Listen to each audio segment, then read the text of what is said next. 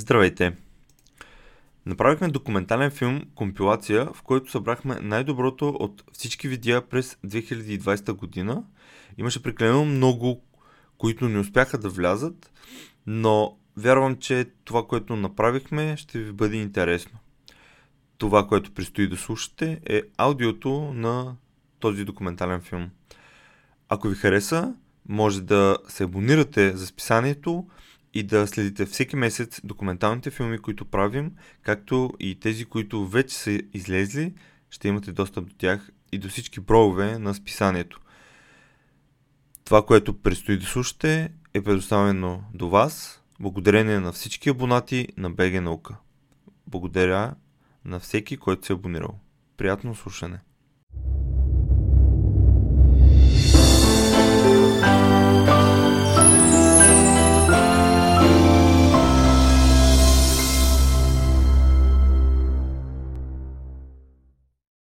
Всичко започна преди 15 години в Добрич. Тогава бяхме, може би, 8-9, по-скоро около 9 клас и решихме да направим а, един сайт, защото искахме да се занимаваме с програмиране, беше много популярно, ние бяхме на към 14-15 годишни и света беше много по-различен от сега. А, ето, има коронавирус, всички сме в интернет.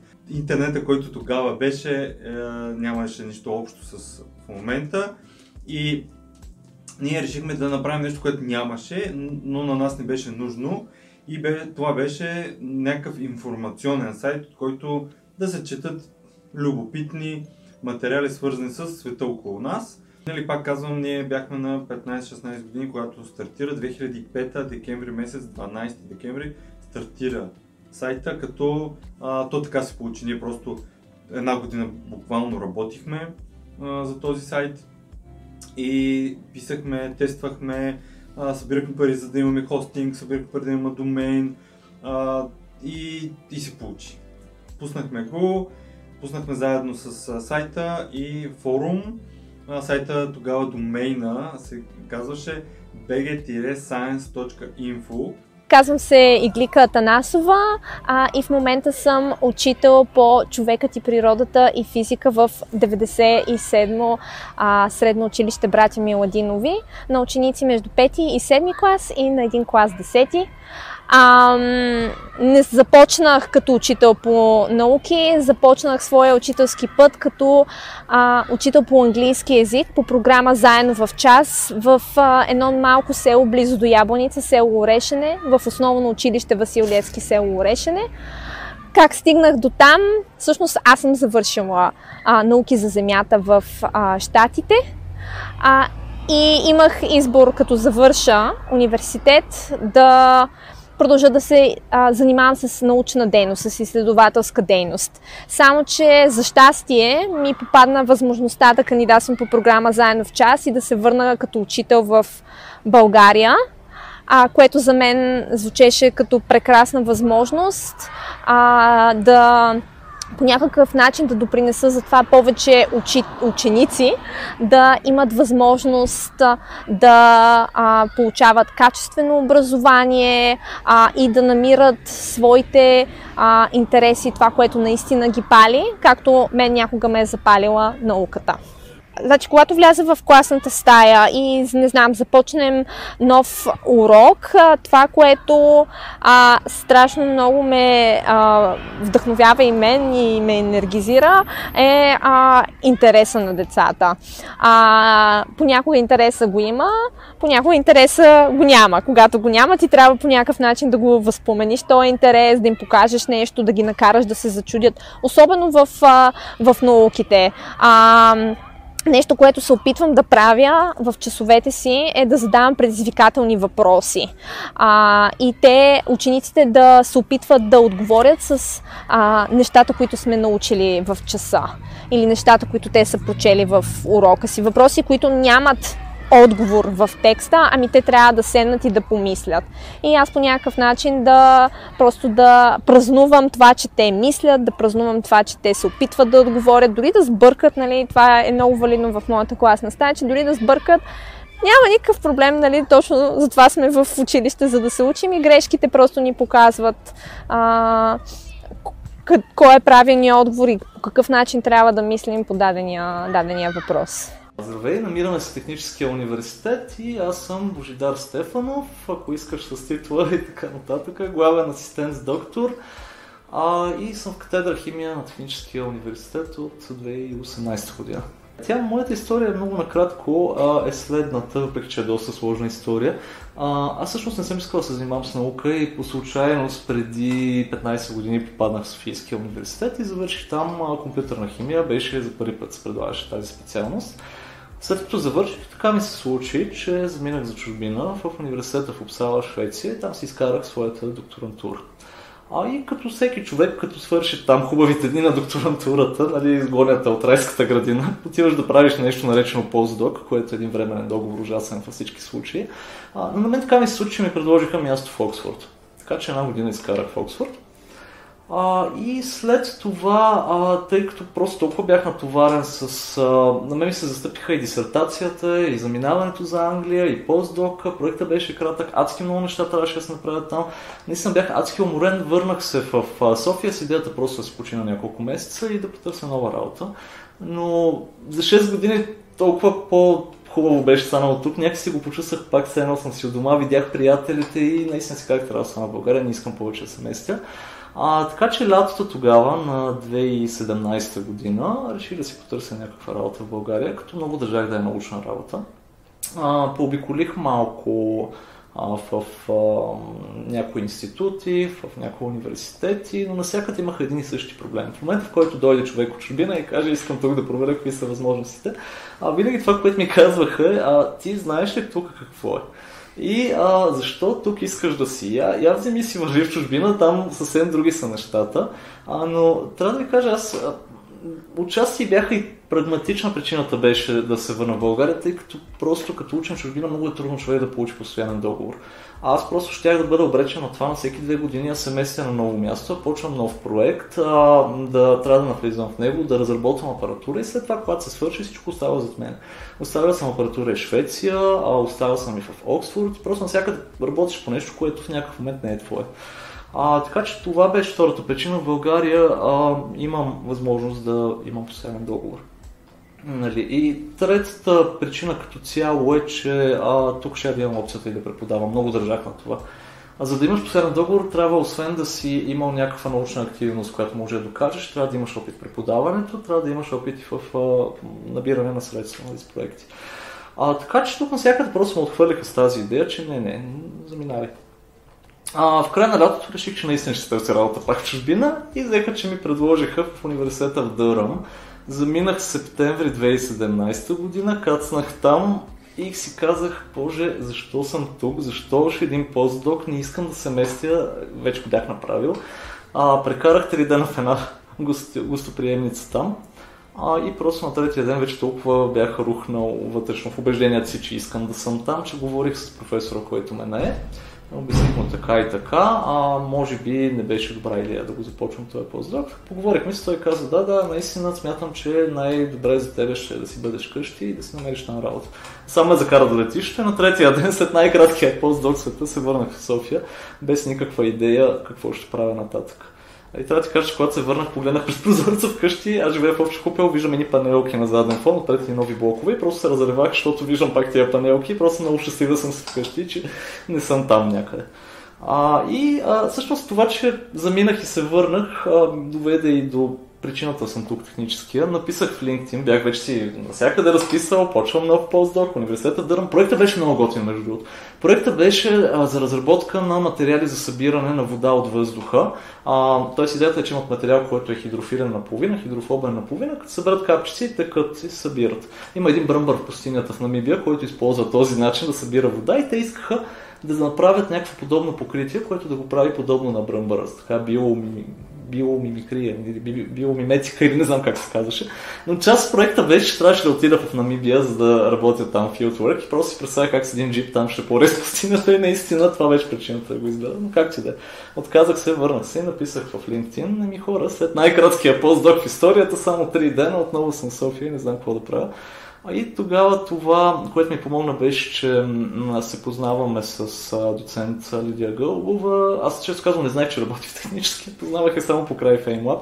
А, тя ми написа, знаеш ли Боже, тук имаме една катедра химия, ще ги попитам дали не им трябват хора. Два дена по-късно се срещнах с доцент Боряна Цанева, с която ще се видите скоро. И когато се срещнахме и си поговорихме, пак го имаш това лекото, нали, тук, нали, знаеш как е, то знаеш колко преподаване, знаеш. По-скоро тя ме предупреди за това, че тъй като имаме много студенти, наистина много студенти имаме. Есента аз имам сега 20 групи по между 12 и 15 човека, значи събирам на година по 400 човека минават през мен на упражнения. А, и да, това ме предупреди, че някои хора малко от тази рутина има проблем. Аз толкова ми хареса преподавам, че не ми беше проблем. А, както и да е. След като поговорих с мен, тя просто ми каза, че няма да стане веднага. Мисля, че това е един от проблемите тук. Винаги има някакви процедури, нали, като цяло България. От не около година, като ми се появи асистентското място и мина конкурса. А, така че поработих в един завод. За една година беше страхотно, между другото. Казвам се Калоян Златанов.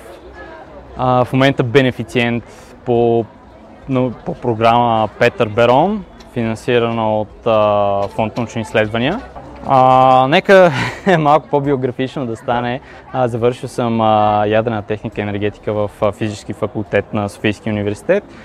Впоследствие теоретична и математическа физика, пак там. И в последствие записах докторантура при професор Николай Витанов, като докторантурата ми продължи в последствие в Техническия университет в Дармштадт, в групата на професор Томас Халфман. Там бях бенефициент по европейска програма Мария Кюри. А, по същата програма гостувах в а, групата на професор Джон Марангос в Imperial College. И там всъщност а, един проблем, който той ми даде, се превърна в проектното предложение, което спечели конкурса към фонда. Кое те накара да, да дойдеш в България? В смисъл, кое... Обратно? Да.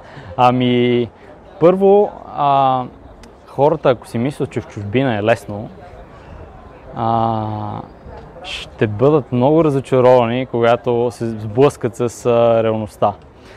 А, за всеки... Значи, а, аз трябва да призная, съм дълбок националист и родолюбец, така че винаги съм искал да се върна обратно. Разбира се, това не означава, че а, не съм отворен към пътувания. Аз и все пак се връщам от чужбина, имам намерение в един момент пак да, пак да отида, защото човек е хубаво да пътува, да види на другите места хората как правят наука. Много неща се научават от тях. Аз такива неща научих от германците, че тук нямаше въобще как да ги науча, но една от мотивациите човек да се върне е точно да пренесе наученото тук, за да могат други хора тук да се ползват от тази информация, от тези методи, от контактите, които имаш в чужбина, така че те да тръгнат по този път.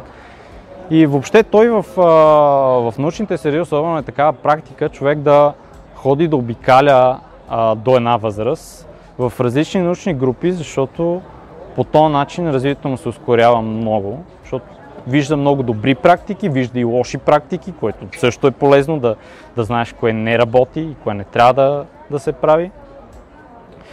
И след като бях там, бях в групата в Дармштадт, бях в групата в Imperial College, реших да се върна, тъй като програмата беше доста привлекателна.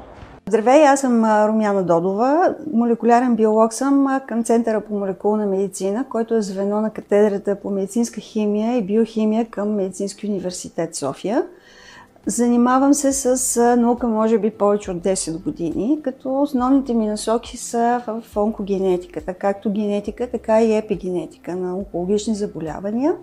Също така през последните години започна да се занимавам с фармакогенетика, популационна генетика което също се оказва, че когато човек се занимава с даден вид онкологично заболяване, когато пациентите станат много, вече на дневен ред идва и популационната генетика, защото започваме да, да виждаме определени характеристики на дадена група Хората, които ме научиха да правя а, наука в България, това са професор Кънева и доцент Миткова. И аз съм и много а, доволна и много благодарна от това, че а, ми казаха на какво да наблегна, какъв е смисъла а, и а, ми показаха пътечката, най-грубо казано, как да а, от наука нещата да се превърнат в а, нещо, което да е приложимо за пациентите. Дисертацията си, която направих, беше на тема фамилен рак на гърдата и яйчника. Започнахме преди 10 години с една много малка разработка за моя дипломна работа като магистърска степен към биологическия факултет. Тогава започнахме с, може би, с една десета от бирсигените при а, 25 човека. Нещата тръгнаха, след това стана дисертация и сега вече сме като диагностика, като сме направили изследване, може би на повече от 1500 души с това заболяване и сме дали отговор на доста голям брой от тях, защо се развива заболяването при тях в техните семейства. Целта ми като докторант беше и все още е да определям популационно специфичните характеристики на рака на гърдата и яйчника. Също така да разработвам скринингови програми за контрол на, на тези заболявания, тъй като се оказва, че нашата здравна система е с, а, все още не го е въвела като рутина. Това означава, че една пациентка а, с фамилност, за която ние знаеме, че тя най-вероятно семейството си може да откриеме такъв вариант, е препоръчително да, да ходи много по-често на профилактични прегледи в сравнение с, а, нали, с жени, които нямат в семейството си такъв тип заболявания. Като идеята е да се хване а, този тип а, рак много по-раничко за да може да се даде както а, по-добра прогноза на заболяването, така да, да бъде по, по-податлива на, на лечение, също така да се, а, да се хванат а, и да се видят мутации в а, пациентите, които, в родствениците на пациентката, за да може те също да си правят съответните профилактични прегледи много по-често. Това означава, че освен хората, които са развили заболяването, нашата таргетна група е и близките родственици на, на тези хора, за да може здравите хора да, да, да ги проследяваме по-често и ако не дай си Боже, един ден развие заболяването, то да бъде хванато на време, което някой път не се случва. Казвам се Мила Драгомирова и Преподавам на студентите по оптометрия в Софийския университет, където се намираме в момента, в една от залите, в които студентите практикуват и се обучават. Оптометрията е много особена специалност. Тя е много мултидисциплинарна. Това е един от характерните аспекти. Нашите студенти учат и физика, и химия, и биология, естествено физиология на зрението и обща на човека – и след което започват да се учат на специалните оптометрични а, дисциплини, за да бъдат подготвени да коригират зрение и да помагат на хората, които имат зрителни нарушения.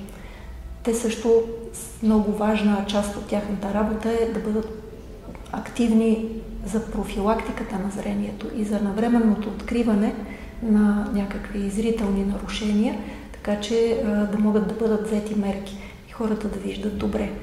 Оптометристите работят а, заедно с останалите специалисти а, в а, тази сфера научното здраве. Разбира се, офталмолозите, които лекуват болестите, защото оптометристите не лекуват болести.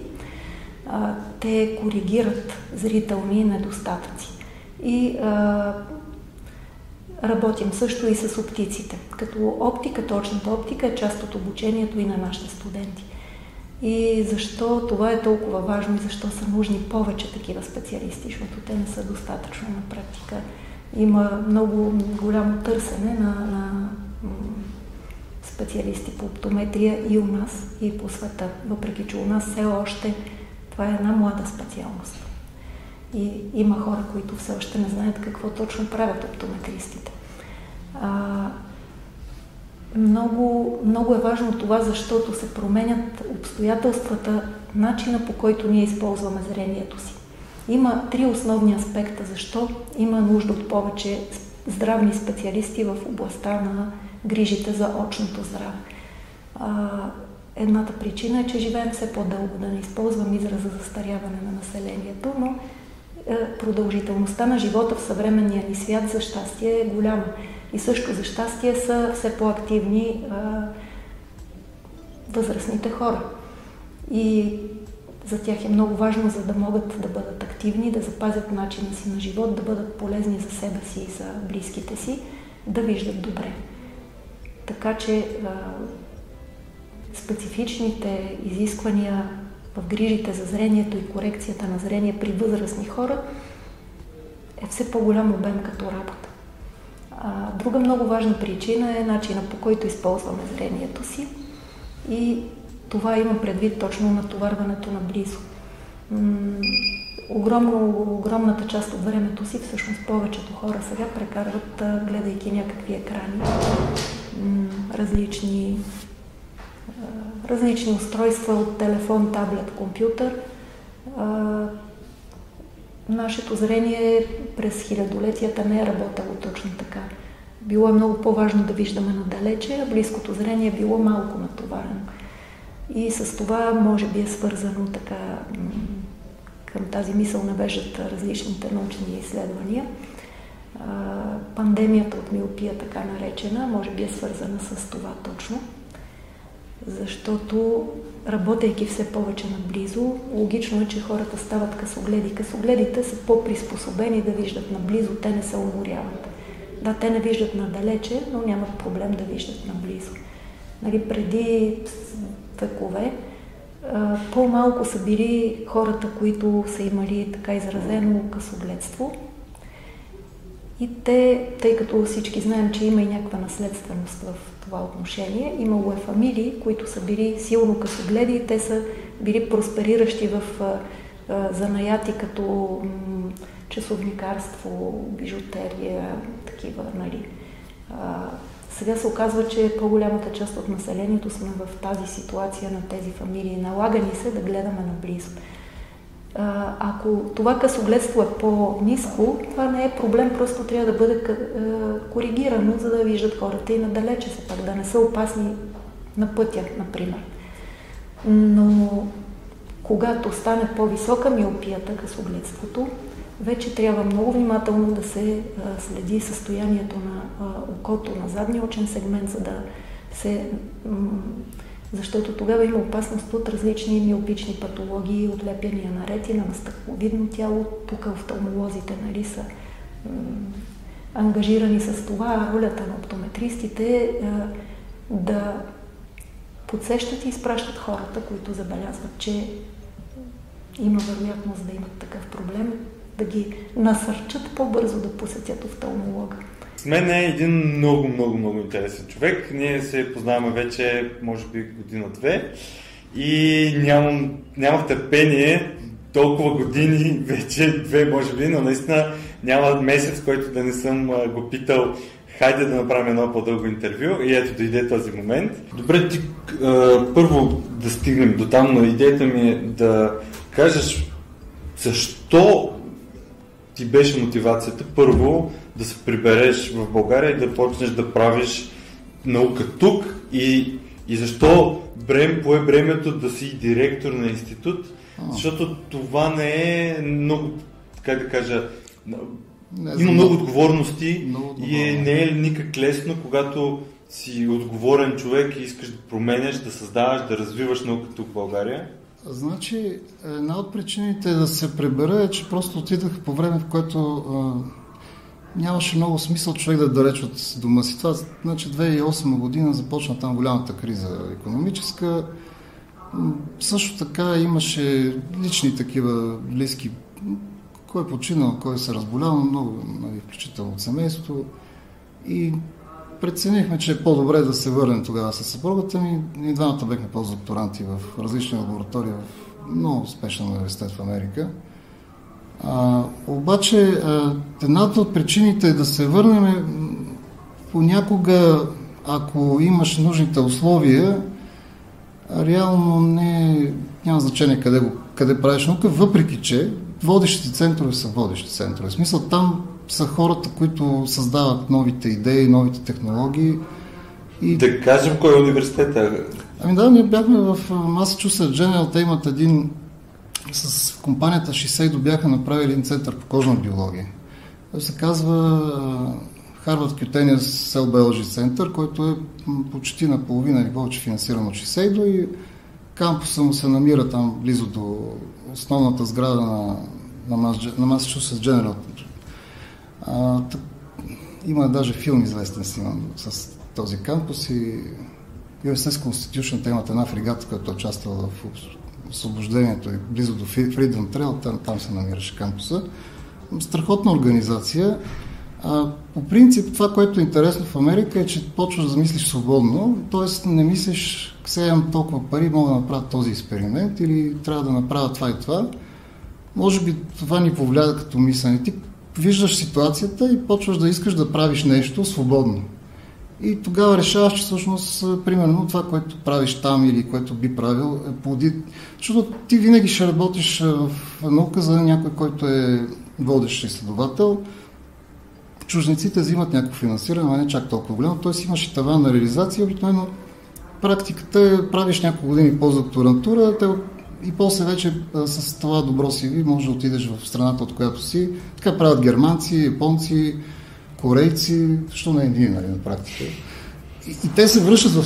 Част от тях се връщат в собствените страни, си правят сами самостоятелно лаборатории, но наистина това, което е интересно, че Америка дава възможност, освен да работиш за тях, те, тези, те те обучават.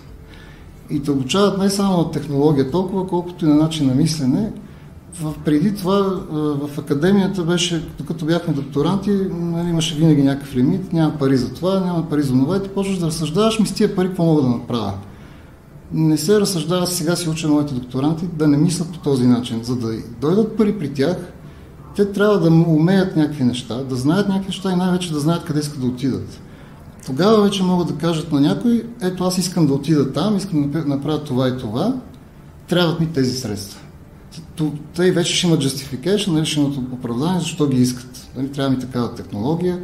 Това вече не е неразумно харчене. Ти, те, ти трябва инструмент, за да стигнеш до някъде, но а, просто при другия начин на мислене той много ли, лимитира. Той просто не ти дава възможност ти да мислиш върху научния проблем, ти мислиш на практика какво може да направиш с това да ти е в хладилника, в шкафа, и това вече допълнително, като ти нямаш добра наука, нали, тук един момент, няма да имаш добро финансиране. Те са вързани нещата.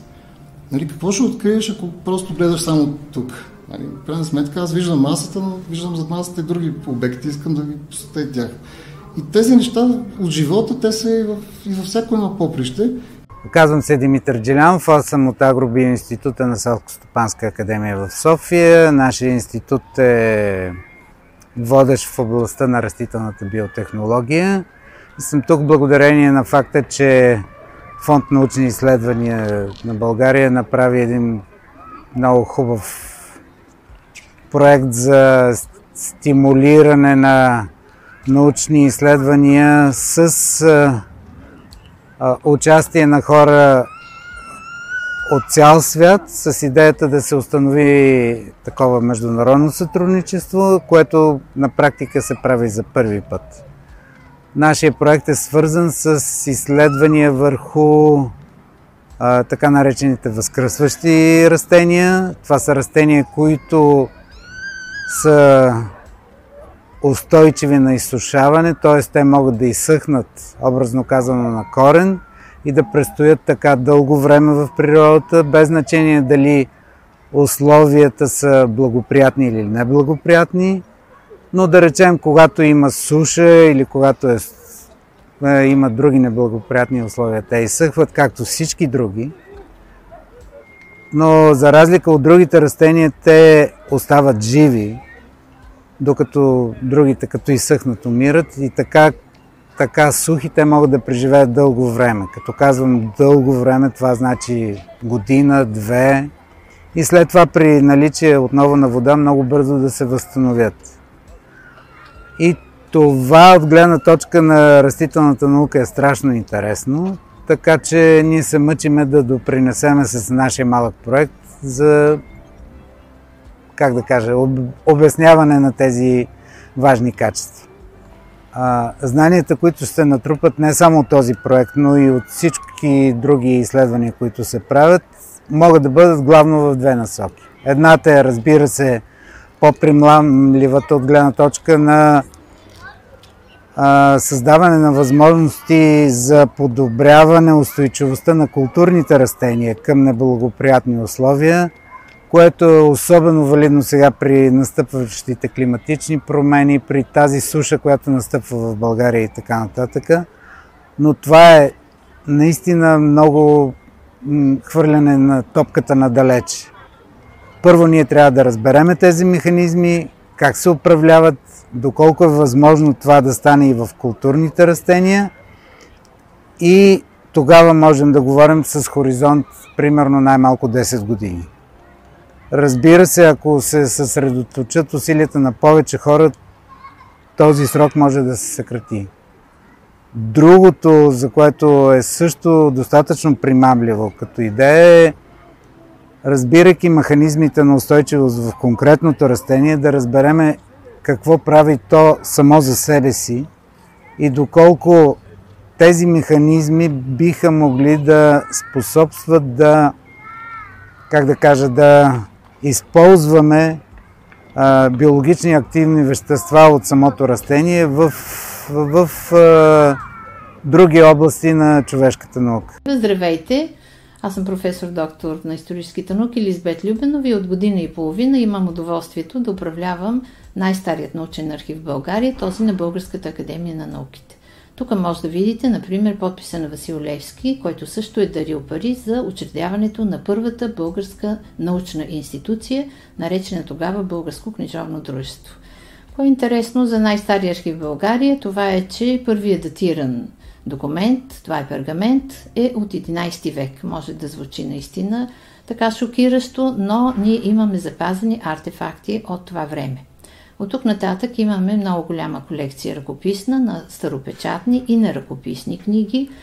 Между тях, например, държа да спомена така наречения Цетински псалтир, който нашумя напоследък поради интереса на Черна гора към него. Оказва се, че когато тяхния крал Джорджевич след падането на Балканите под османска власт вече няма богослужебни книги на кирилица, княз Джорджевич закупува на практика от Венеция кирилски букви и с тях започва да печати български богослужебни книги. И тъй като, независимо, че Черна гора никога не е превземана от османците, в момента при тях няма нито един съхранен ръкопис, ние се съгласихме да подпишем едно споразумение и да издадем съвместно с Матица Черногорска този уникален ръкопис от 1465 година. От тук нататък, разбира се, има много други ръкописи. Постепенно се натрупват нови архивни документи. Това са предимно фондове на академици, между които, например, на патриарха, така да се каже, на българската историческа наука, професор Васил Златарски, на Петър Мотавчиев, на Петър Ников, на Иван Дойчев и на по-новата генерация академици.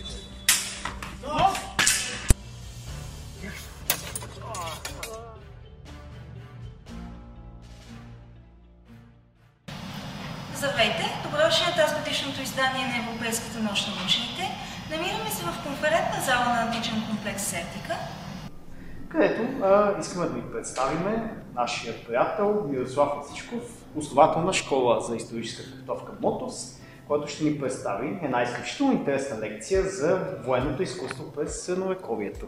Благодаря. Здравейте всички, благодаря за поканата на Майо и на Бианка.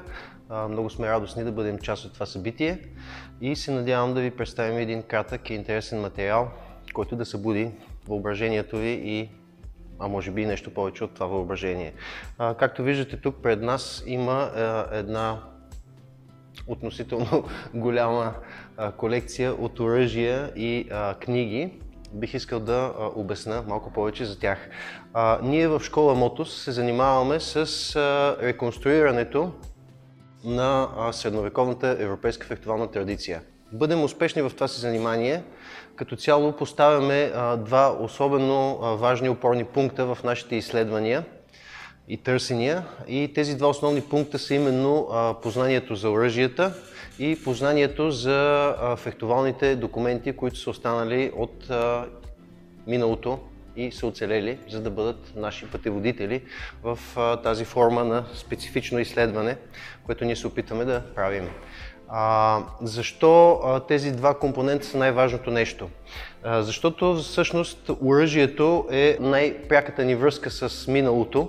А, взимайки един обект от миналото, това, което държа в момента си е един меч, който е реконструкция на меч, чието оригинал е в Любляна, в музея в Любляна. Изключително прецизна реконструкция. И всъщност, а, имайки в ръцете си обекта от миналото или неговата най- възможно най-прецизна реконструкция, ние реално имаме пряка връзка, без така да се каже символично преводач, имаме пряка връзка към и с инструмента на изкуството, което изследваме и изучаваме. И всъщност това е основният компонент, тъй като ние като хора от 21 век реално сме загубили тази естествена връзка и като цяло нямаме точна представа какво представлява средновековния меч като физически обект. Средновековният меч е може би в рамките на шегата нещо подобно на нашите мобилни телефони в момента. През а, живота на всеки човек част от ежедневието му е бил средновековния меч и всъщност той не е бил някакъв енигматичен непознат обект, какъвто е за нас. Така че първото и най-важно нещо за нас е изучаването на самите инструменти на занаята, така да се каже. И а, без много сериозно задълбочено изследване на тази тема, ние сме обречени да правим грешни интерпретации, което в рамките на едно бойно изкуство в историческия му контекст би довело до много лоши резултати. Ето още един меч, чийто оригинал е в музеят в Париж в Клюни. Едно, един много интересен образец, доста различен от това, което държах преди маничко. А, отново, целта тук, на пръв поглед, е да добиеме представа. Това са два, две изключително прецизни реконструкции. Оригинал е в а, Любляна, както казахме, този оригинал е в Клюни. И всъщност, без да имаме а, този дълбок поглед върху инструментите на занаята, ние не бихме могли да продължим изследването си нататъка, тъй като ако бяхме едни художници, това ще да е четката, с която рисуваме, ако ние не познаваме четката и молива, с които трябва да изразим съответната емоция, чувство, всичко това, което искаме да, да представиме, това е нашия инструмент, това е нашия а, абсолют, защото всъщност ние не се нуждаеме. Този меч, например, е а, много точна и прецизна реконструкция на меч, който е в Солинген, в музея в Солинген от един по-ранен етап. Така че всъщност бих искал да обобщя, че познанието за инструментите е основополагащо. А, то е първата опорна точка, първата колона, върху която ние построяваме нашите изследвания и знания, за да реконструираме умението в използването на тези инструменти. Втората опорна точка са историческите извори, останали ни от миналото. Тук ще покажа един изключително интересен документ който е от 15 век. Така набързичко може да прелистиме. Този документ е написан от фехтовалния учител Пауло Скал и всъщност е един компендиум от а, много технически а, материал, който включва работа с различни оръжия. Тук в случая виждаме и двубой между мъж и жена. Юридически, ето работа в доспехи. Всъщност един изключително широко спектърен документ, който е много важен в традицията за нас.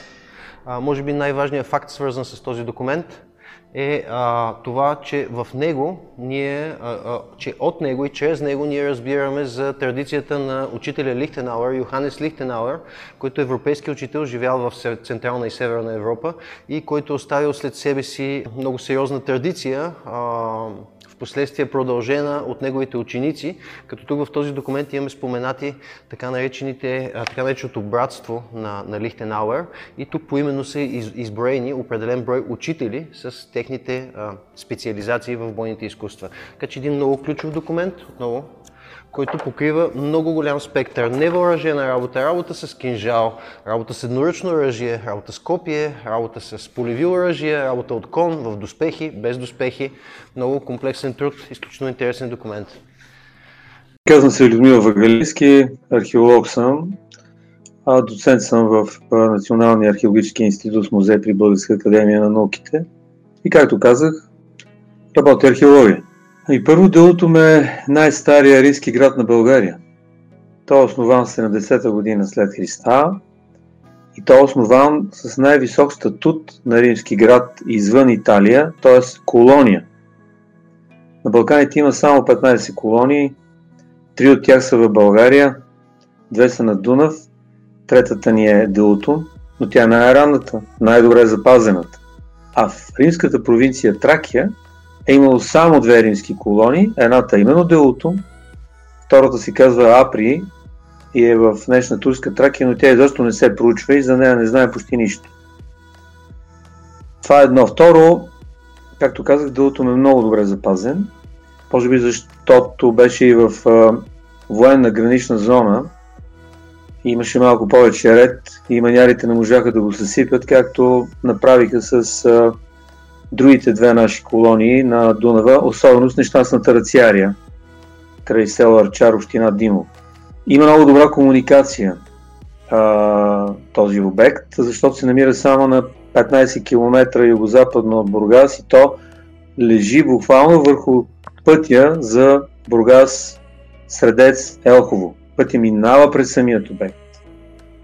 На трето място а, както казах, е много добре запазен. Зидовете, стените са запазени до 4 метра височина, оригинални градежи. И благодарение на активността на общината и на местния музей в Средец бяха проведени с наша помощ, разбира се, на археолозите няколко успешни проекта. И сега той разполага с най-добрата археологическа база и с един прекрасен музей на място, една обширна сграда, с много интересни находки, много богат музей, който може да се види на самото място, на самият обект. И това е все още рядко съчетание за България. Какво още? Делото, освен че е свързан много с античността, с римската история по нашите земи, то е много тясно а, свързан с българската средновековна история. Защото на неговото място, на това място векове наред е била границата между българската средновековна държава и Византийската империя. И на Делото именно е проучена, може би, най-старата митница в Европа, която датира поне от 9 век, с много интересни находки. Там са намерени известните печати на цар Борис, които се съхраняват днес в Националния исторически музей, плюс много други интересни печати на византийски сановници, разбира се, много монети – още една особеност на Делутум. От Делутум, именно от Делутум, започва българската китайска стена. Това е Еркисият.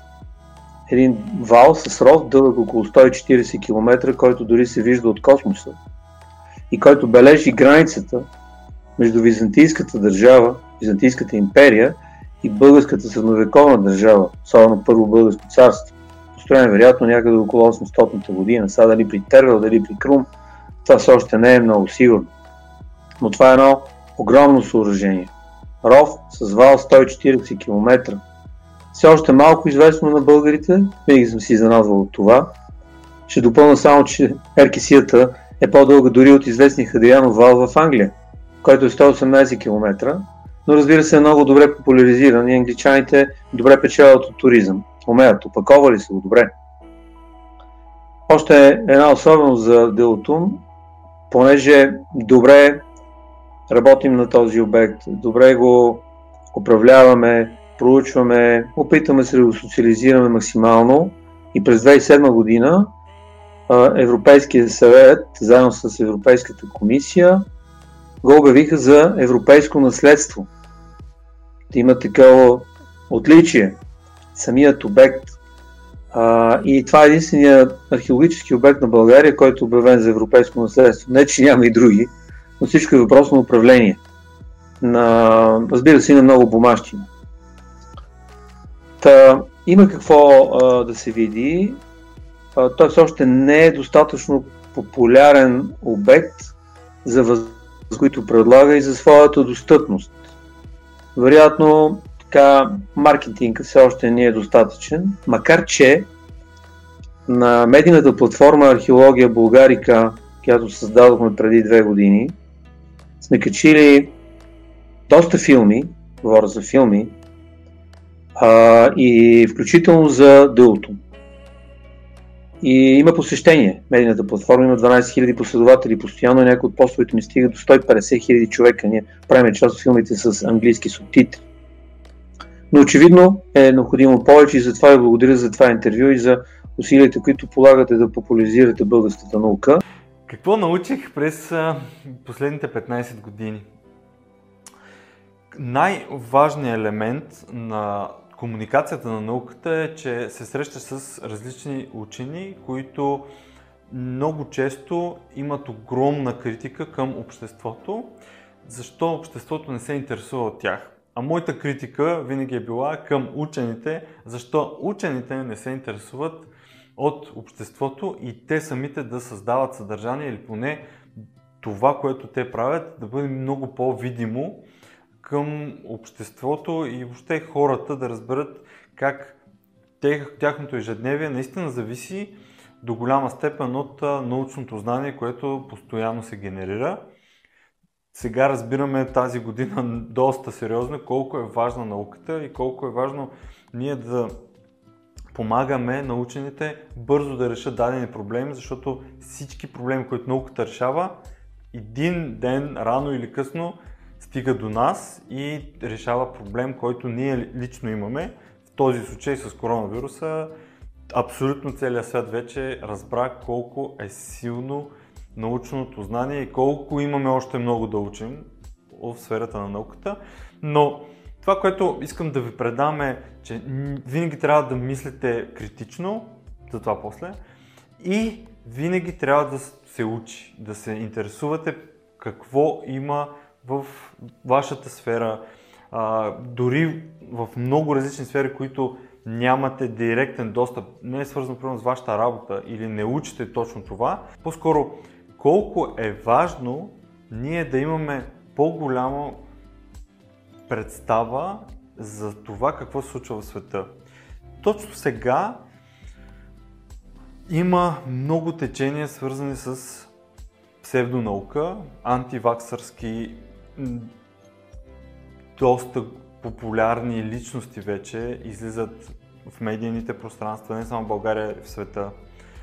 Много хора вярват, че ни чипират, че Бил Гейтс иска нещо против света да направи, че може би дори е виновен за коронавируса.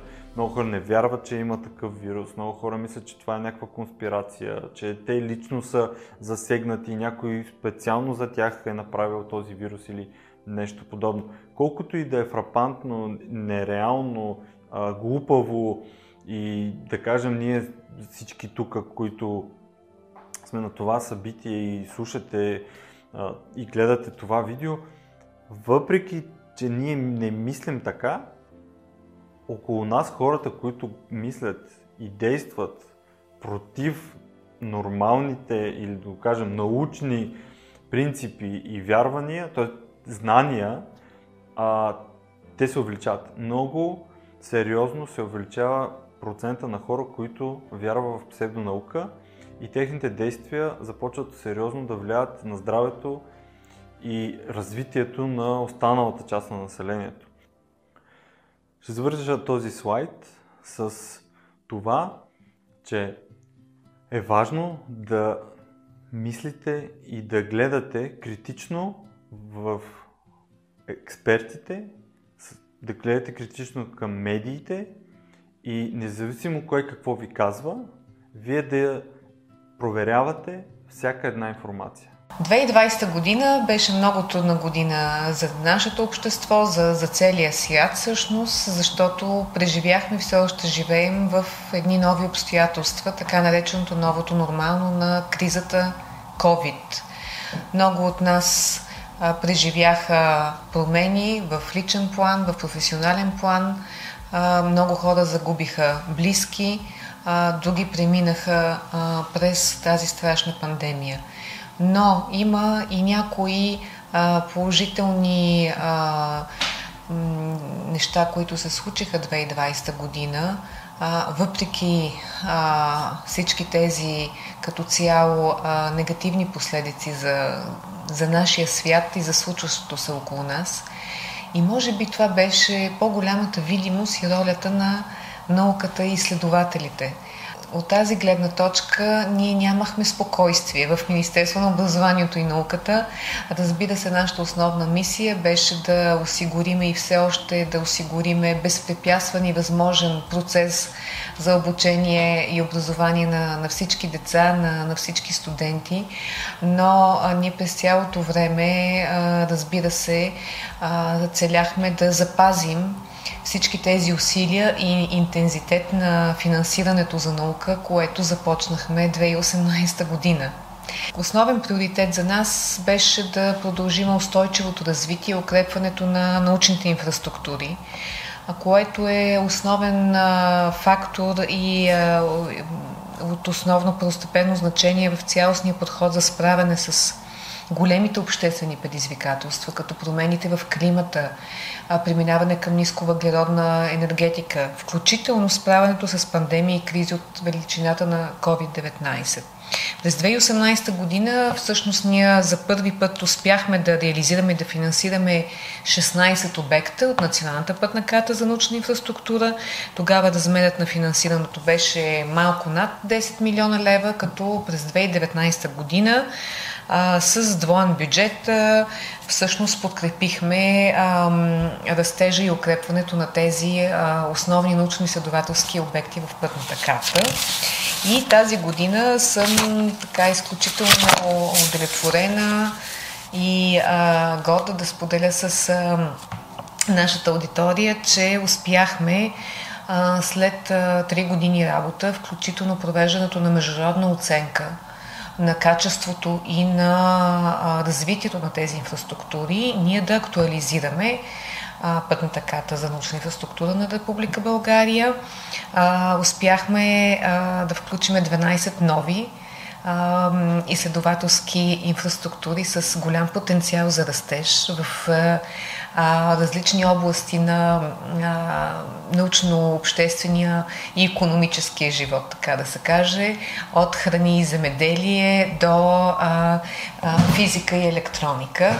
А, разбира се, за нас много важни в този процес са и така наречените хуманитарни инфраструктури. Ние вече реализираме две много големи и мащабни, които са свързани реално с дигитализация на българското културно-историческо наследство но и са част от европейски такива, т.е. могат да споделят а, и показват а, ценностите и културата на, на, на България а, пред целия свят. А, така че в момента какво имаме? Всъщност пътната карта за научно-изследователска инфраструктура обхваща всичките водещи 50 а, а, инфраструктурни обекта, включително центровете за върхови постижения и центровете за компетентност, а, които са финансирани от оперативна програма Наука образование за интелигентен растеж. Това беше нашата водеща цел да започнем новия програмен период и така да си заложиме а, наистина а, да имаме една ясна картина, за да може следващия 10 годишен период България да и българското общество а, с самочувствие и с а, капацитет да, да влеземе и в а, повече международни проекти.